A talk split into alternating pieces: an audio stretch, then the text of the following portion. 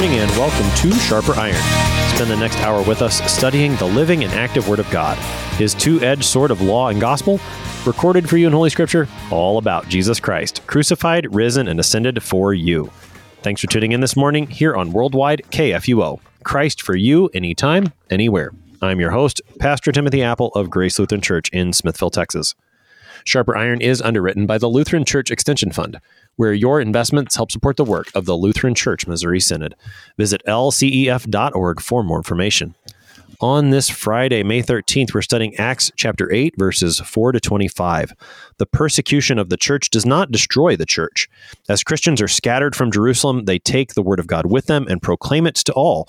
St. Luke focuses our attention particularly on the work of Philip the evangelist as he travels to Samaria. To help us sharpen our faith in Christ as we study God's Word today, we have with us returning guest, Pastor Christopher Jackson. Pastor Jackson serves at St. John's Lutheran Church in Algoma, Wisconsin, and St. Peter's Lutheran Church in Forestville, Wisconsin. Pastor Jackson, welcome back to Sharper Iron. Hey, thanks for having me on, Pastor Apple. As we get started this morning, let's talk a little context. We're at a pretty big transition point here in the book of Acts. What should we know as we look at the text we've got for today?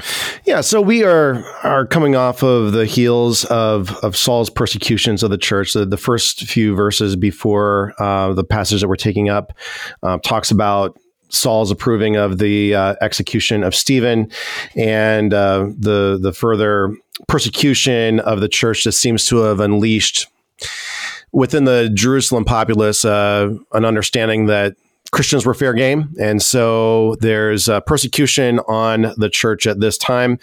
And this actually helps the church to expand. Uh, this is not a curse upon the church ultimately, but a blessing upon the church that the Lord uses to carry out his intentions for the church to spread out throughout the whole world. Hmm. That, that may sound strange to some that persecution, what happens here, is going to be a blessing to the church. How is it that Christians can can say that? I think there's a, there's a saying, the blood of the martyrs is the seed of the church. Is that how it, it goes? How, how can that be true? Yeah, so I mean, there's that the saying the the blood of the martyrs is the the seed of the church, and and certainly Stephen's testimony in his in his martyrdom is a beautiful expression of faith in the lordship of Jesus Christ, and obviously very powerfully moving to uh, the early saints. But there's also maybe another metaphor that we might like to use. I kind of like to use the metaphor of uh, a hot fire being stamped on. You know, we have this image of fire in in Acts, how the the Holy Spirit came upon the apostles as tongues of fire, and here in this portion of Acts, we see that in a sense, the the people of Jerusalem, the, the Jewish leaders are trying to stamp out that fire. But instead of stamping it out, instead it's as if it sends sparks going off to the four corners right? So sparks are flying out from that fire, and those sparks are catching in in various parts of the world. And today we're going to track one of those sparks. We're going to track the spark, which is Philip the deacon, as he is the initial means by which the gospel is brought to Samaria. Hmm. So let's begin that text then, the way the spark catches, going with Philip to Samaria. We're picking up the text in Acts chapter 8, verse 4. Now those who were scattered went about preaching the word. Philip went down to the city of Samaria and proclaimed to them the Christ. And the crowds, with one accord, paid attention to what was being said by Philip when they heard him and saw the signs that he did. For unclean spirits, crying out with a loud voice, came out of many who had them, and many who were paralyzed or lame were healed. So there was much joy in that city. I'm going to pause there, Pastor Jackson, because the, the rest of the text is going to focus in particular on one person there in this city.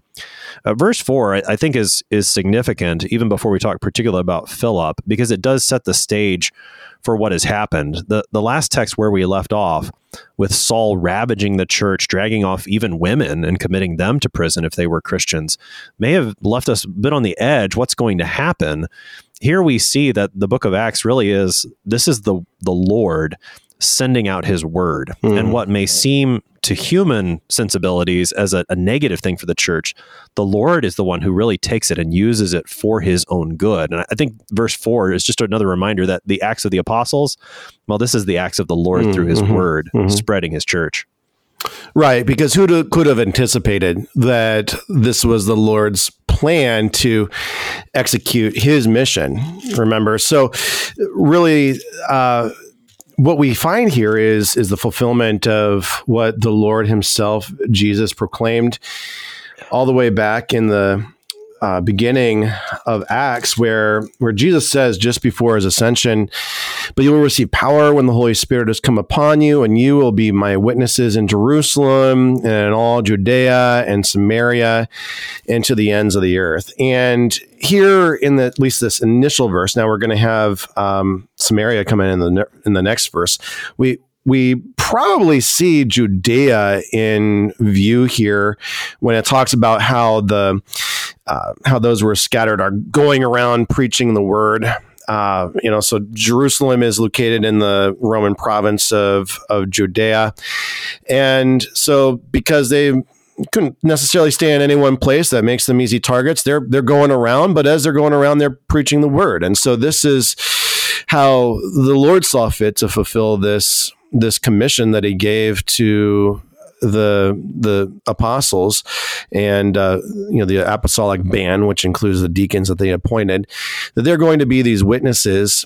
And you wouldn't have necessarily anticipated that this would be by means of force, but uh, this is how the Lord works it: is that that Saul comes about, and, and Saul is in many ways uh, an agent for the Lord twice, right? So he's an agent for the Lord in his persecution of the church, which then empowers the church to spread the gospel abroad.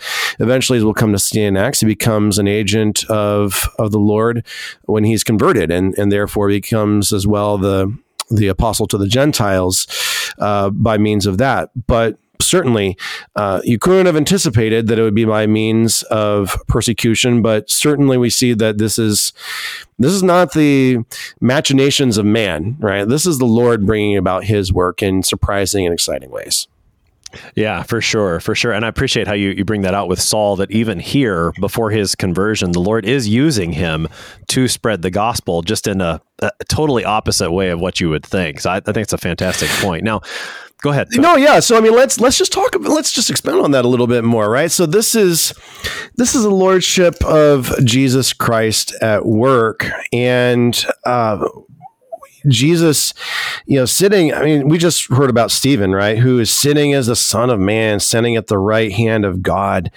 Uh, that that Jesus is this authoritative figure. That He is indeed Lord, and really this is the message and this is getting a little bit outside of our, our passage for today uh, but this is the message of revelation even. Uh, revelation is probably the easiest book to read that jesus is lord not only despite all the terrible things happening in the world which would seem to be uh, against the purposes of God, but in mysterious ways, God is Jesus is even Lord through these things, and we see Jesus exercising His lordship over and through Saul, even in this circumstance.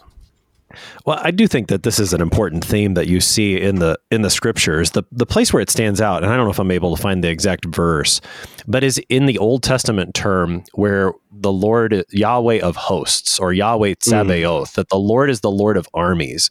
And and when the scriptures speak that way, he is the Lord of armies, even enemy armies. and and we studied the book of Judges here on Sharp Iron probably two summers ago now.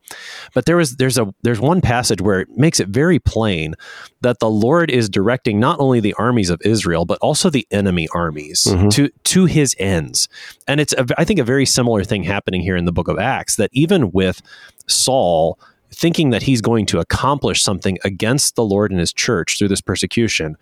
In fact, in a, in a mysterious and marvelous way, the Lord is the one who's actually at work, furthering his church, causing his word to grow, even when Saul thinks he's going to get him. I mean, I, brought this up previously with uh, in Acts chapter 4 after one of the moments when the, the apostles are persecuted, they pray and they pray from Psalm 2. And, and, you know, the Psalm 2 has that picture of the Gentiles plotting against the Lord and the Lord's in heaven laughing. Mm-hmm. And I, I mean, I see that happening yet again. It, you know, the Lord is going to make use of Saul and what he thinks are plans against the church the Lord's going to turn that on its head and he's going to cause his word to grow even here.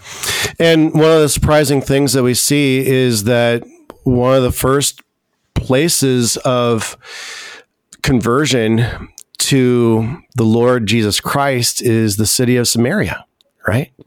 So, why is that surprising? Take us into some of that context. Yeah. So, verse 15, we see Philip goes down to the city of Samaria. Now, eh, in North America, you know, we kind of have a different way of seeing things. We might say, like, I'm going up to Michigan and down to Texas or something like that. Like, it's like right. you know, down is south and up is north. It's a very different vision in the in the Jewish world, right? Where really you're always going up to Jerusalem, so everything else is down from Jerusalem. So, um, so Philip goes down to Samaria, even though Samaria is to the north, and Samaria. There's this long history of tension between Samaritans and the people of Judah and Jerusalem, and and really even the Jews. You might say that the Samaritans were Yahwists and that they believed in Yahweh, but they they weren't Jews. So let's just kind of go through the history there. So, first of all, there's this tension going all the way back to the time immediately after after Solomon. So so Solomon finishes up, you know, Solomon uh, his his kingship ends, and then his his um, ancestors come in behind him, and already in Solomon t- Solomon's time, there's this tension because you know, Solomon with his building projects, he exacts taxation and forced labor upon the Israelites. And um, even while Solomon accomplished some great things, at the same time, it seemed well, we, we know that his um, his his greed and um, lust and and so on is getting the better of him. Well, it's it's even worse with his descendants, and they just they exact these terrible taxations and uh, forced labor upon the people for their various projects. And so uh, there's this divided kingdom that comes where there's the kingdom of Israel, the 10 tribes of Israel to the north, and the two tribes to the south, which becomes the kingdom of Judah. Now, um, this kingdom of Israel in the north sets up two alternative temple sites at a place called Dan and Bethel. And so now there's there's this right away there's this tension right where um, you know it, it, it seems as if appropriate uh, at least under the Jewish understanding the the right place of the worship of God is the one temple in Jerusalem. I mean, that's where the Ark of the Covenant is. So, uh, for example, and so just the very fact that these alternative worship sites are set up is is wrong in the eyes of the Jews. Uh, but in addition, in these alternative temple sites in Dan and Bethel, they set up idols. Now, there's kind of two senses for idolatry, and so first of all, there's uh, this problem in that they they set up idols to Yahweh. So uh, they they put up these images of calves in these temple sites, and this is wrong. You're not supposed to depict Yahweh with any created thing. And then, uh, as well, they also in the in the kingdom of Israel introduced worship of false gods. And actually, if you look in the book of Kings, uh, the book of Kings seems to attribute the worship of false gods creeping into uh, creeping into to Judah in large part to the idolatry which was allowed to take place in the northern kingdom of Israel. So that's the beginning of the tensions, and that only really gets worse as uh, as time goes along. In the time of the Assyrian Empire, the Assyrians come in and they uh, they they take a great number of the populace away from Israel and replace them with settlers from Mesopotamia. We we see this in Second Kings chapter seventeen, and you know certainly they would have brought their false religion as well a really interesting story where the the people are being attacked by lions, and so the Assyrian emperor actually sends sends uh, Israelite priests back to uh, back to the kingdom of Israel, that land, what is now known as Samaria, in order to to teach them the law of God and so on.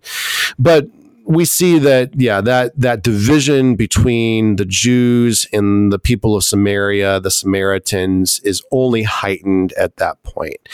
There's some tension as well. Um, between certain sects of the Jews and the Samaritans. So, for example, uh, those who would have followed along with the Pharisaical line would have had problems with uh, the Samaritans' rejection of the expanded canon. So, the Samaritans would have really only accepted the first five books of what we now know as the Old Testament, you know, the Torah, uh, whereas the, the Pharisees had the expanded canon, which was also the canon that Christ accepted, and so therefore we accept.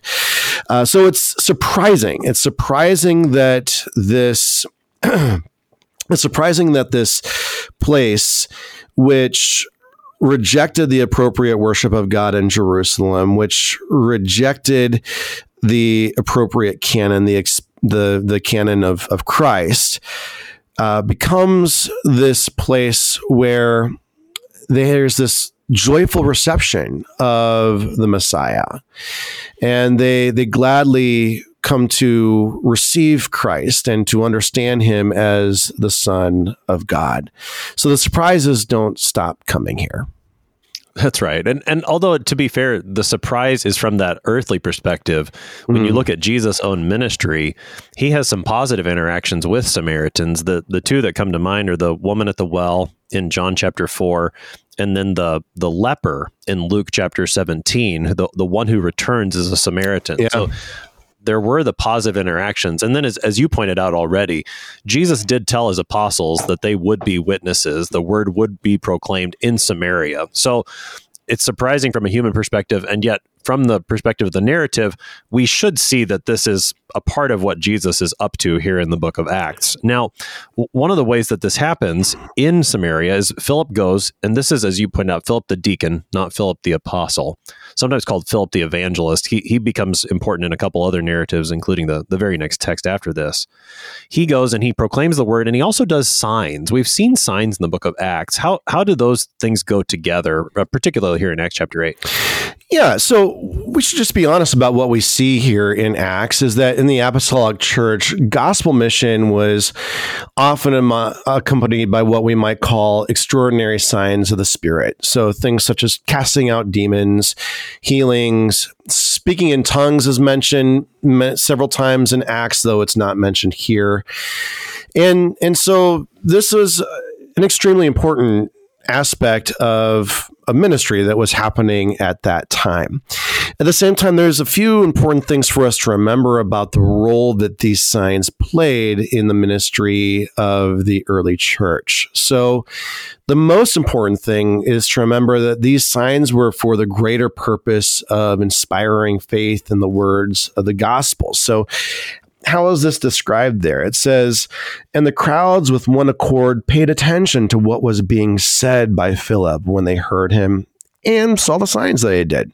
So these signs are good. They see these signs, but the the much more important thing is that these signs testify and and gain attention to the word that is being spoken. And we might contrast this with who uh, an individual who's coming a little bit later. We'll talk about this a little bit more. Simon the magician, he has signs, but he doesn't have the gospel. And these spiritual gifts are indeed gifts. They they come from the power of God and they have this important role to play in the apostolic church. But at the same time, we have indications from the scripture that there are even greater spiritual gifts than these extraordinary gifts, these extraordinary signs. So in First Corinthians chapter 12 and 13, for example, Paul is talking about various spiritual gifts and he affirms the spiritual gifts that various individuals are given.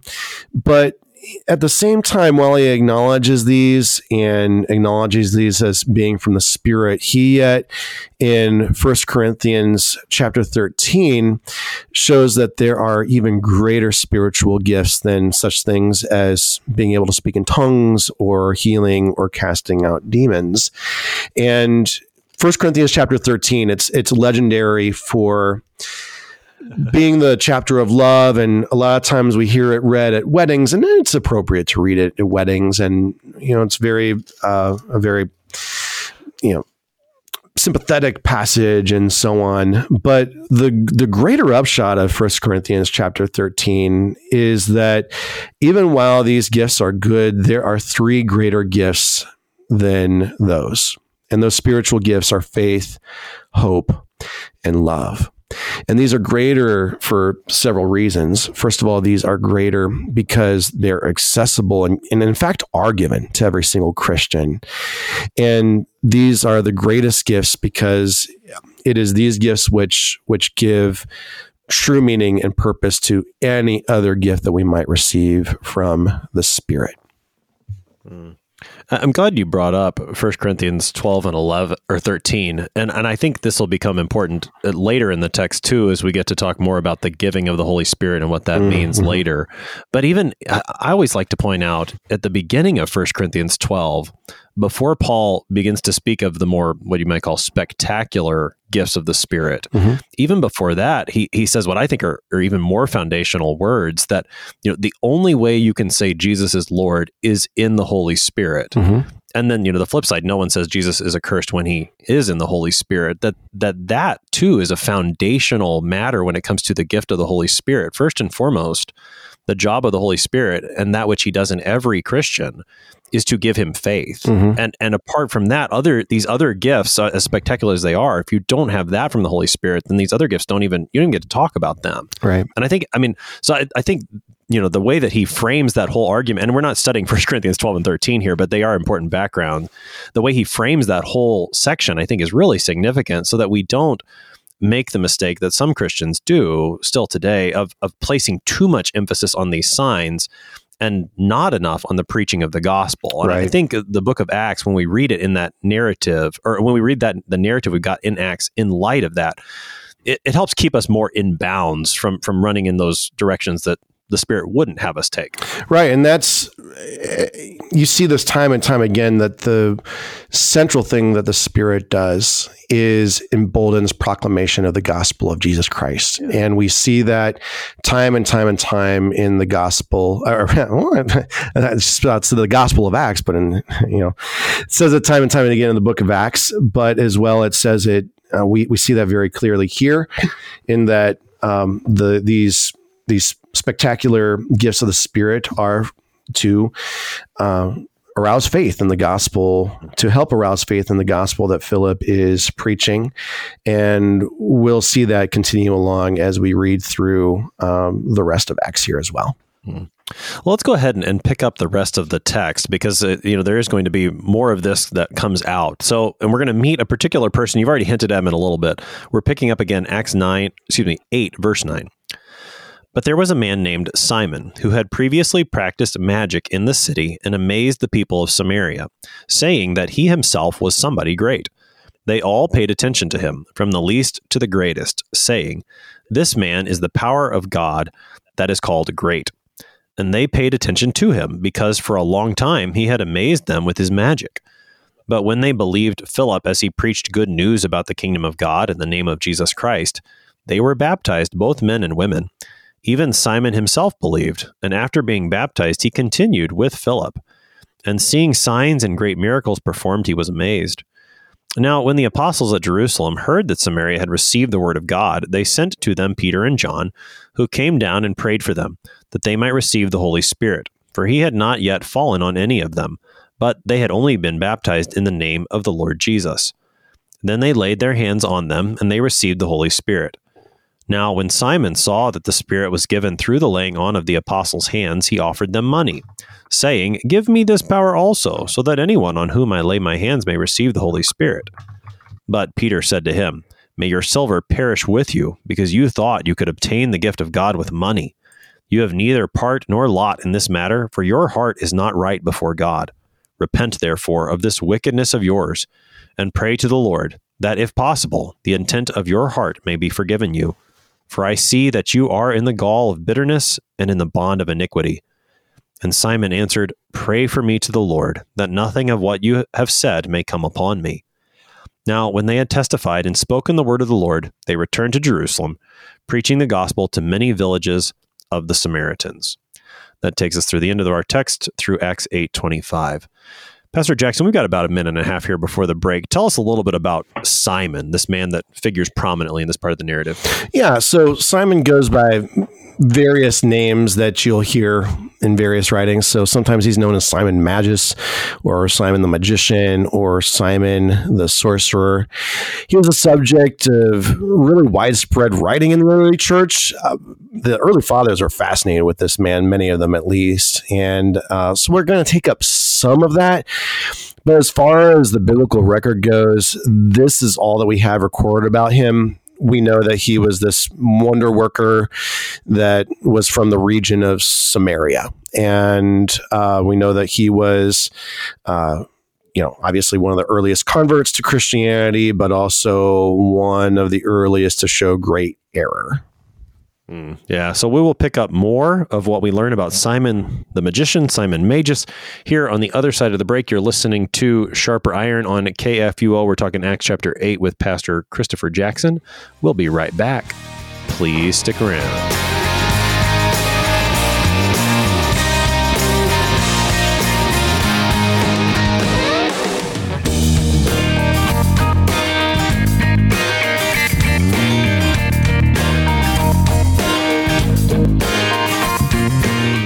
Did you know that Lutherans are helping new American immigrants get settled? How about struggling church workers in need of support and refreshment? And we assist at risk children and provide disaster response to hurricane victims. Through LCMS recognized service organizations, we are doing all this and more. I'm Rahema Kavuga of Lutheran Church Extension Fund, and I don't want you to miss out on hearing what your brothers and sisters in Christ are up to. Visit interesttime.org to see how your support gives life to these works of mercy and love.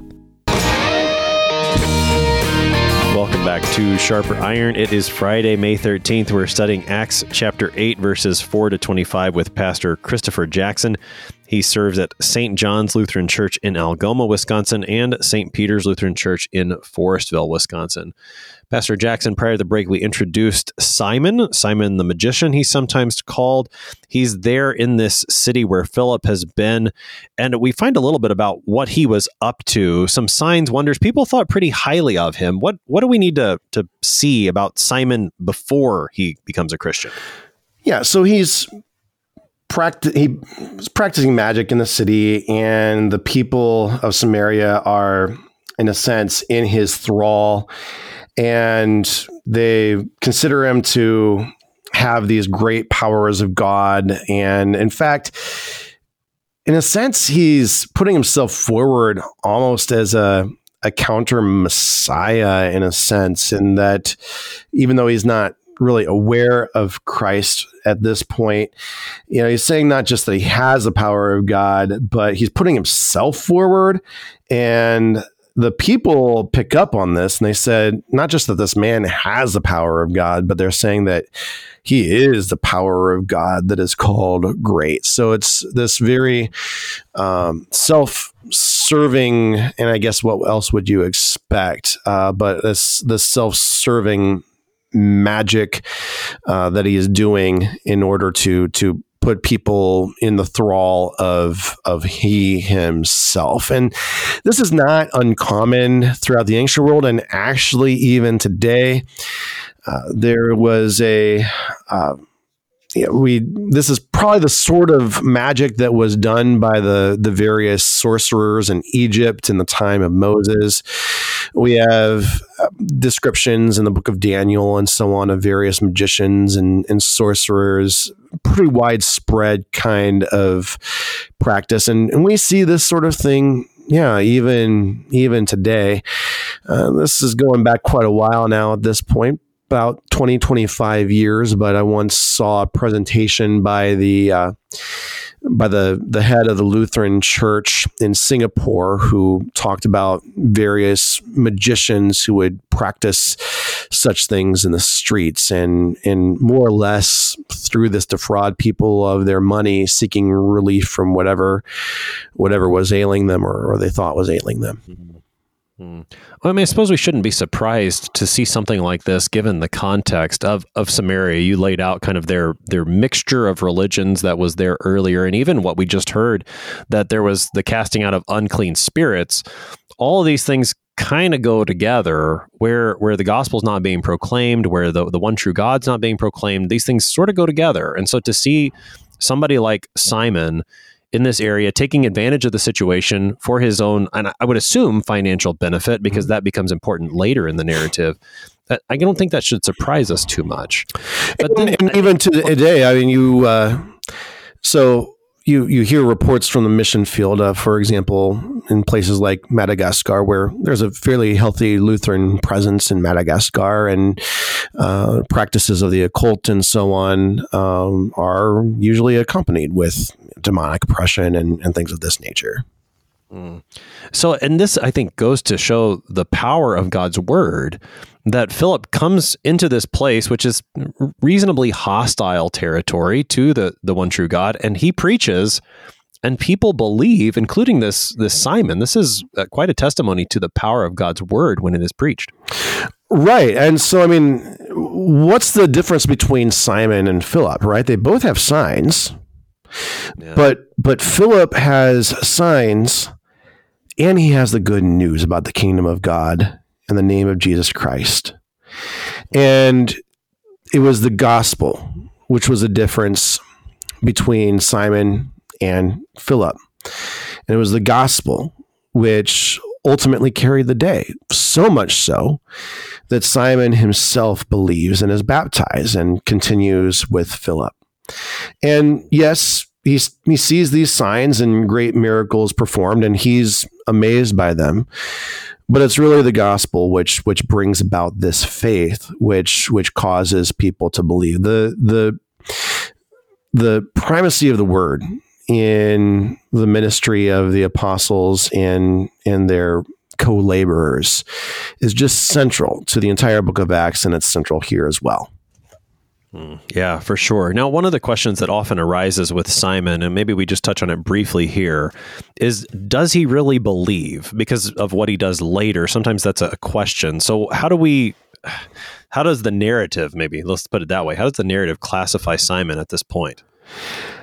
So, you know, he's among the number of those who are baptized, right? He's, I think it's pretty clear that he's an insider in in a way, but you know we we can't necessarily judge hearts, and we're not given a a window into his heart at this point necessarily. But as Lutherans, a lot of times we talk about the the invisible church versus the visible church and i think this is a really helpful distinction that we make so for those who aren't familiar with this distinction between the invisible church on the one hand and the visible church on the other hand. So, the invisible church is what you might say the the true church. This is the the the true body of believers around the world who who look to Jesus Christ as Lord and Savior and and through this have faith in the Holy Trinity and assurance of salvation through the grace and mercy won by Christ for them on the cross. That's the invisible church and it's invisible because it's it's really only seen by God, right? We can't look into the hearts of others uh, to know whether or not they're a Christian, and it's it's a matter of faith that that this band of believers is in the world. Now, on the other hand, we talk about the visible church, and when we talk about the visible church, that's probably what most people are talking about when they talk about the church, right? So, um, you know, the the the gathering of people around the word of God uh, within congregations and uh, so on.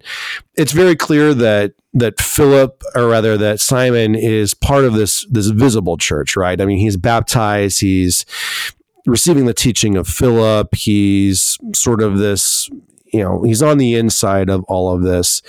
Whether or not he's a part of the the invisible church i think is a little bit besides the point to this. Some might look at what he has comes to say a little bit later as evidence that you know he wasn't a true believer. Um you know, I, I think that's a little bit um a little bit neither here nor there.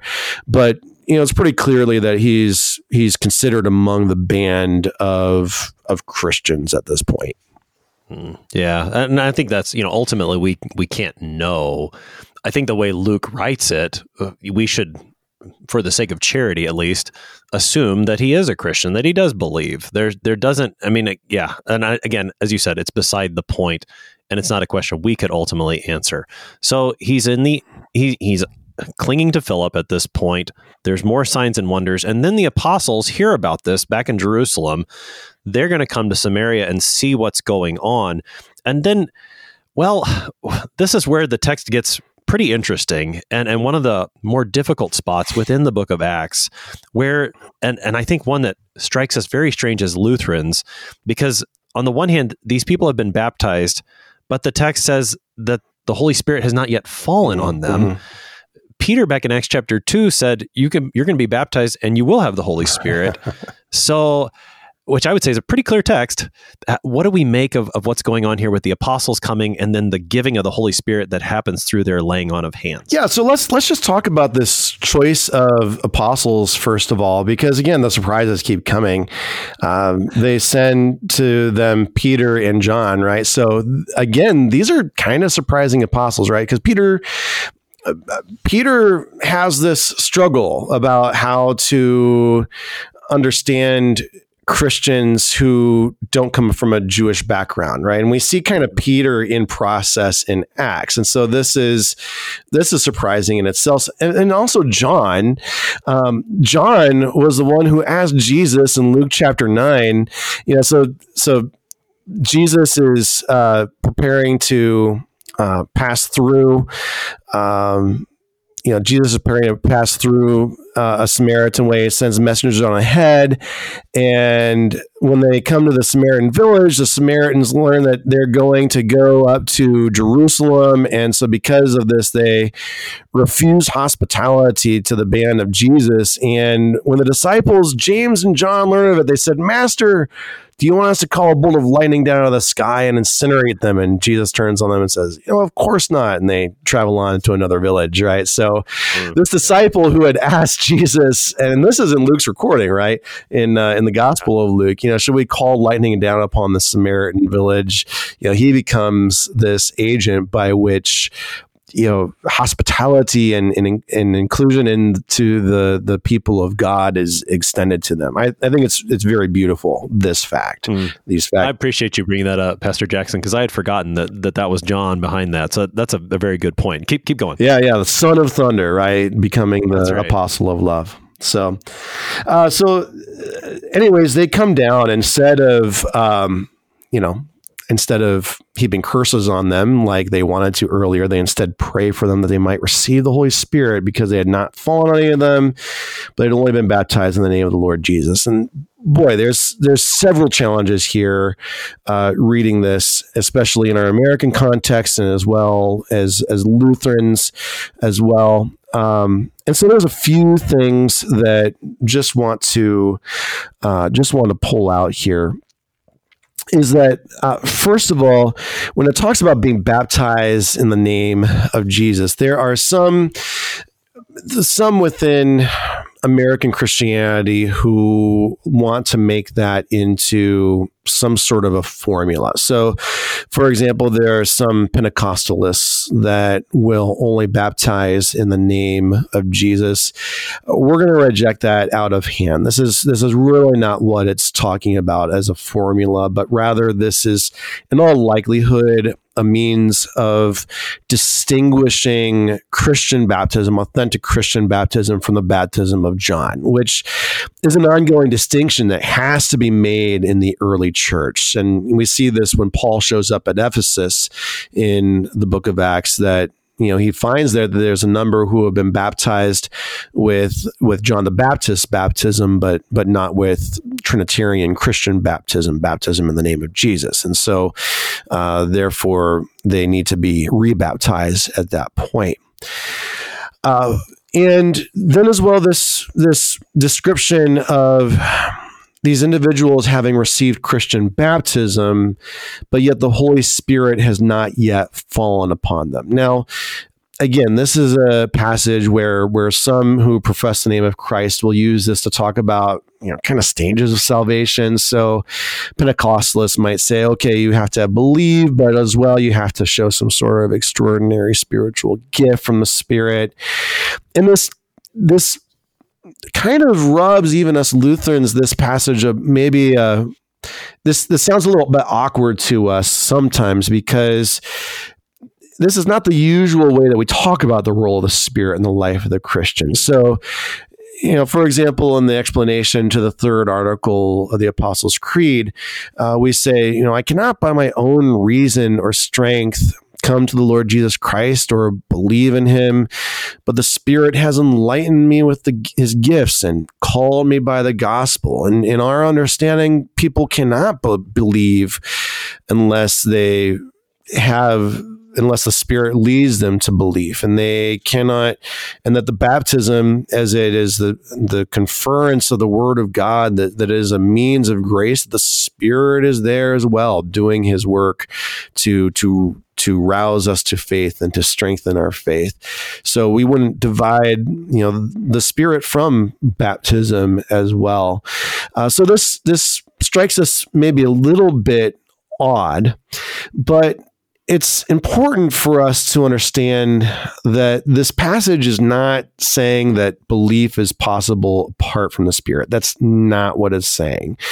But this probably reflects a way of speaking in the early church, which would talk of being in the spirit as when various external manifestations of the spirit are occurring. So maybe a good example of this would be once again in the book of Revelation. So, in the introduction to the book of Revelation, John there says, You know, I was uh, on the island of Patmos and I was in the spirit. Now, what is he saying when he's saying that he's in the spirit? Is he saying that outside of this, he doesn't have the spirit?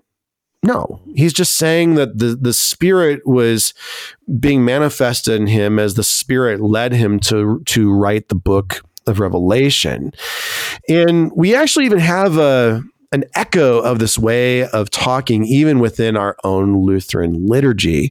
So if you're familiar with like the old you know 515 in the lutheran hymnal and now it's divine service 3 in lutheran service book uh, there's the response the lord be with you or lord be yeah the lord be with you and with thy spirit right? So when we're saying with thy spirit in in a sense what we're saying to the pastor at that point is that uh, he is the agent of the spirit. As the spirit's power is being made manifest as he proclaims the gospel and administers the sacrament. So most of the time in Acts, when it talks about being in the Spirit or the Spirit falling upon them, it's talking about the, the manifestations of the Spirit's power. And most of the time, it's talking about boldness to proclaim the gospel.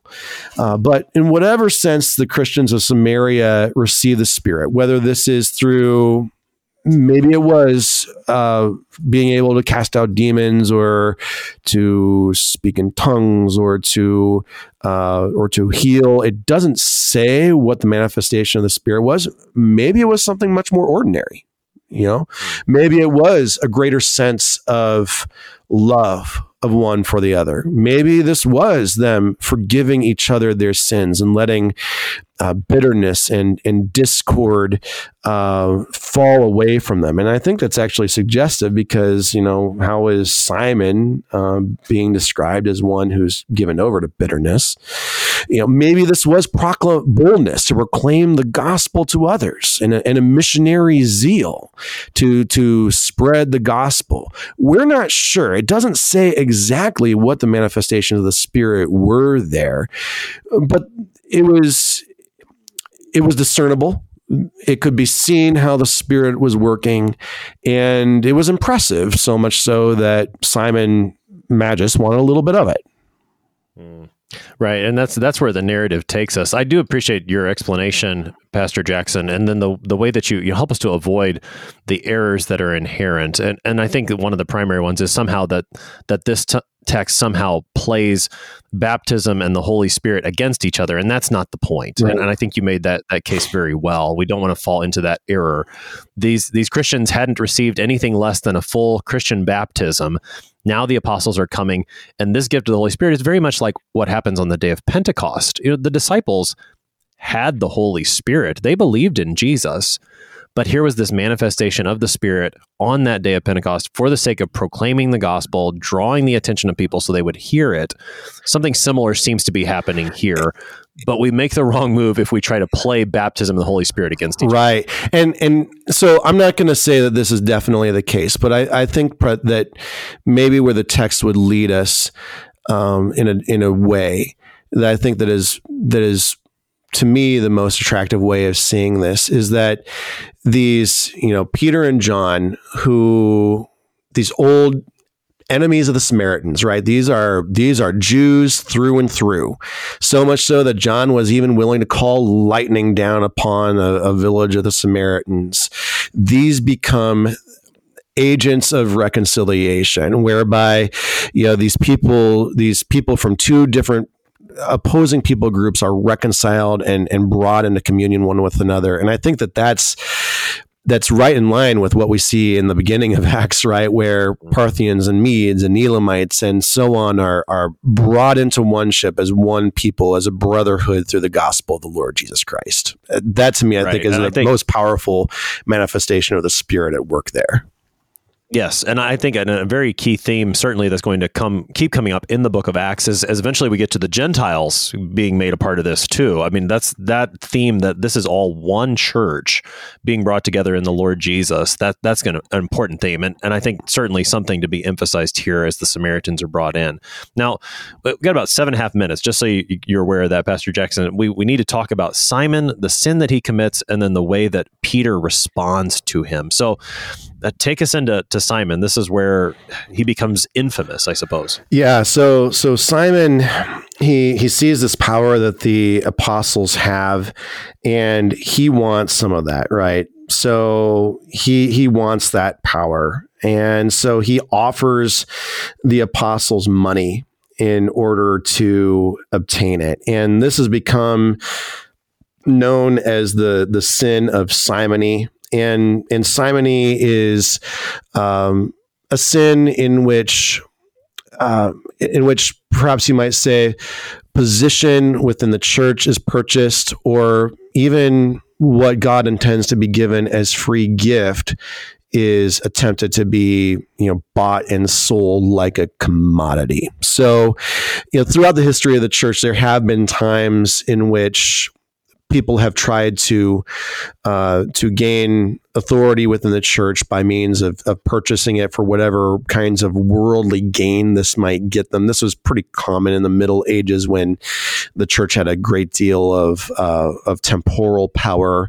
Um, but I think as uh, especially as um, I think there's a really great reformation point here, is that Simon was attempting to purchase for himself and for his own gain that which God was offering freely. And so this was, you might even go so far as to say that what God was offering by means of grace and by means of mercy. Simon was a, was attempting to receive himself by means of works. And so I think this is in a it's a kind of a hidden Reformation passage. I think this is a great Reformation passage, and, and certainly what we see in the Middle Ages, but people trying to gain favor with God uh, by means of of of the coin, right? As soon as the coin in the coffer rings the soul from purgatory springs. That's not exactly what we see here, but it's certainly a related sin to what we see Simon doing here. Mm, yeah, so here we are celebrating Reformation in the month of May with, with Peter and John as they preach. And I, I, think that's a helpful comparison because it does help us to see why Peter responds as harshly as he does. I mean, this is this is a pretty striking preaching of the law. Oh my goodness. Peter gives. Would you ever preach this way from the pulpit? I, I, probably should. I probably should uh, too. yeah, but I don't know that I have. I probably should. Yeah. So I mean, Peter says to him, "May your silver perish with you, because you thought you could obtain the gift of God with money." Peter, you know what he's saying there? He's saying, "To hell with you and your money." That's that's what he's saying to Peter. To hell with you and your money. Um, this is as stern of preaching of the law as as it could possibly come. And and certainly this is the case right? That if we attempt to to to purchase our salvation by means of our works that is only going to lead to hell. That is that is not the route to heaven. The route to heaven is the route of God's grace and mercy what what God intends to give as gift and yet, at the same time, uh, we see that. Uh, we see that despite this, that the gospel of the Lord is still clearly at work here. So we see that that Simon gives a Simon gives a, a an act of repentance, you might say. So he calls Peter calls Simon to repentance, and uh, Simon asks, you know, pray for me to the Lord that nothing of what you have said may come upon me. Uh, so there's there's maybe a, a notion of repentance there, um, but despite this preaching of the law, we see that the gospel is still central. Uh, the Peter and James, or, or, rather Peter and John, go along there from Samaria. And uh, after they had testified and spoken the word of the Lord, they returned to Jerusalem, preaching the gospel to many villages of the Samaritans. And once again, we see that the gospel ministry is at the heart and, and center of this, that these various spiritual signs and powers as good as they are that that really they serve the ultimate goal of of preaching the gospel, which is what the apostles are glad to do throughout the rest of Samaria. Mm, yeah, yeah. The that word that the Lord promised back in Acts 1 8 that the gospel is going to be, be preached in Samaria, he is fulfilling that promise here. With about two minutes, Pastor Jackson, help us to, to wrap this text up as we see the word of the Lord going out. What's the good news for us as Christians today? Yeah, I mean, the good news for Christians today is is multifaceted First of all, we can have the sure and certain confidence that the Lord is continuing to do his work even in ways that might confound us. I think one of the greatest difficulties for Christians in America today is that we we don't live in a time of full on oppression as the as the time of the apostles in Jerusalem. But we certainly do see that American culture has turned its back upon Christianity and the church. And our, our churches aren't as full as they once were. We don't have the kind of cultural capital and cachet that we once did. We don't have the surrounding societal support that in order to be a good American, you have to be a good church going Christian. And that can lead, I think, and does lead a lot of Christians to have a great deal of anxiety. And, and while certainly in many ways that might not be good for the culture, uh, ultimately, I'm certain that it will be good for the church. The Lord will use this time in whatever way he sees fit to strengthen and encourage the church and to to do his work. And the Lord has not ceased to keep his promise to to spread the gospel around the world. Uh, even while our culture in some ways has turned against the gospel, yet the gospel is being readily embraced throughout Africa, throughout Asia. And we rejoice to see that Jesus is continuing to keep his promise, that the witness of him as Lord and Savior, the one through whom our forgiveness of sins has been won, through whom eternal salvation has been given through his death and his resurrection, that that witness, that God, that gospel message is continuing to go on from Judea to Samaria and on to the ends of the earth. Pastor Christopher Jackson is pastor at St. John's Lutheran Church in Algoma, Wisconsin, and St. Peter's Lutheran Church in Forestville, Wisconsin, helping us today with Acts chapter 8, verses 4 to 25. Pastor Jackson, thanks for being our guest today. Thanks for having me on, Pastor Appel. I am your host here on Sharper Iron, Pastor Timothy Appel of Grace Lutheran Church in Smithville, Texas. If you have any questions about the book of Acts, send an email to kfuo at kfuo.org. We always love to hear from you. Thanks for spending the morning with us. Talk to you again next week. Bye.